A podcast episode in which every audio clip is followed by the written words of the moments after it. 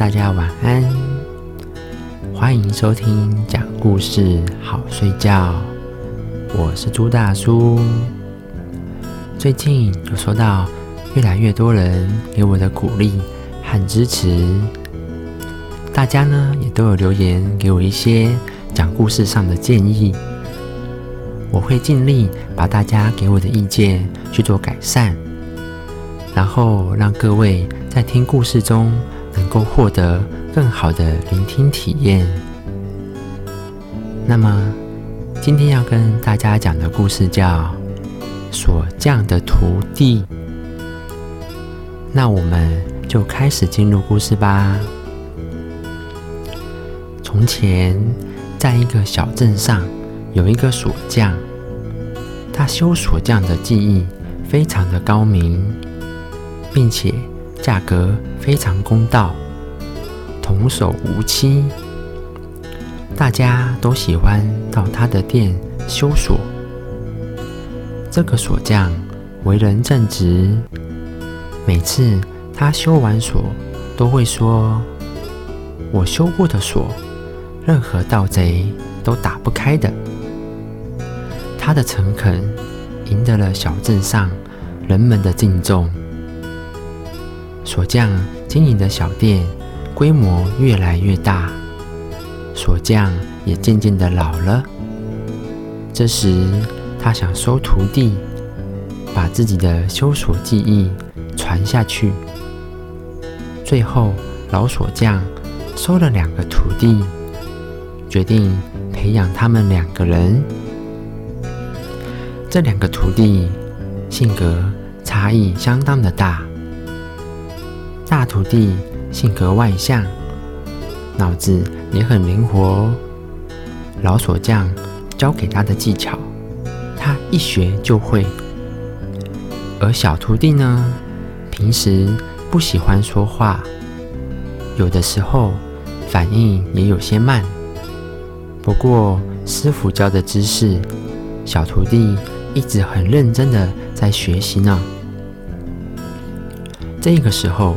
老锁匠有一些为难了，因为两个徒弟他都非常的喜欢，但是只有一个人能够真正的得到他的真传。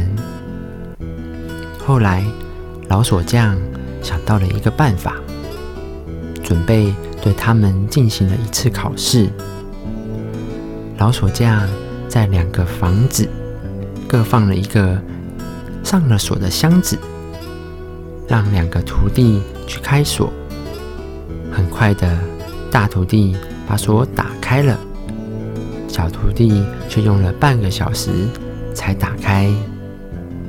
大家这个时候都以为大徒弟是胜利者。老锁匠这个时候问大徒弟：“箱子里面有什么呢？”大徒弟眼中。发出了光亮，师傅，师傅，里面有好多的钱呢。然后再问小徒弟，小徒弟支吾了半天，然后说：“师傅，我没有注意到里面有什么耶。”然后老手匠郑重的宣布，小徒弟是他唯一的接班人。大徒弟很不服气。老锁匠微微一笑说：“做我们这一行的，要讲一个信字。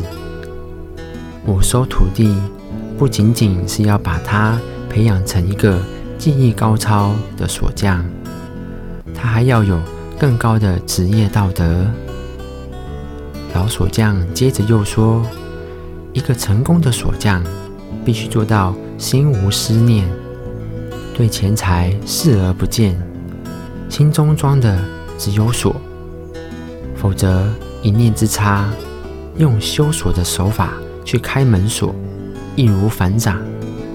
最怕的是害人又害己。我们修锁的人，每个人心上都要有一把不能打开的锁。这个故事告诉了我们。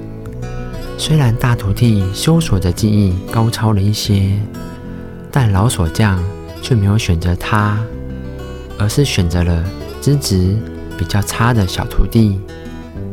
原因是因为老锁匠看到了小徒弟是一个有诚信的人。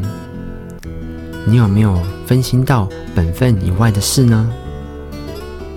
如果有，就要改正它。从现在开始，做一个正直而且心无旁骛的人吧。那么，今天的故事就讲到这里。